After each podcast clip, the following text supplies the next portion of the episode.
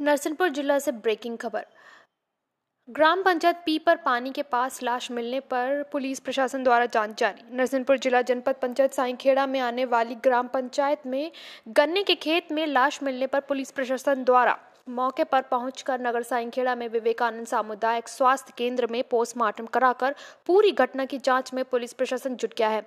जिला एएसपी श्री सुनील शिवहरे द्वारा मामले को जाँच में लिया गया है। साथ में उन्होंने पूछे जाने सवाल पर अपनी बात कही है कि नगर गाडरवाड़ा से आए पुलिस अधिकारी S D O P Shri Tripathi ji द्वारा भी मुजरिमों को पकड़ने की बात कही है, जिसने भी यह घटना की मामले की जाँच में जाँच को आगे ले जाते हुए साई खेड़ा के थाना प्रभारी श्री धर्मेंद्र धुर्वे के द्वारा भी मृतक के परिवार के सदस्यों को बुलाकर विस्तार से जानकारियाँ थाने में ली जा रही है।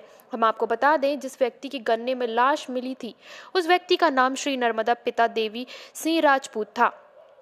परिजनों में यह घटना होते ही शोक की लहर देखी गई। ग्राम पीपर पानी में यह बड़ी घटना होते ही चारों ओर सन्नाटा देखा जा रहा है। आखिरकार कौन व्यक्ति था जिसने बड़ी घटना को अंजाम दिया? पुलिस प्रशासन तेज़ी से जाँच में जुड़ी है।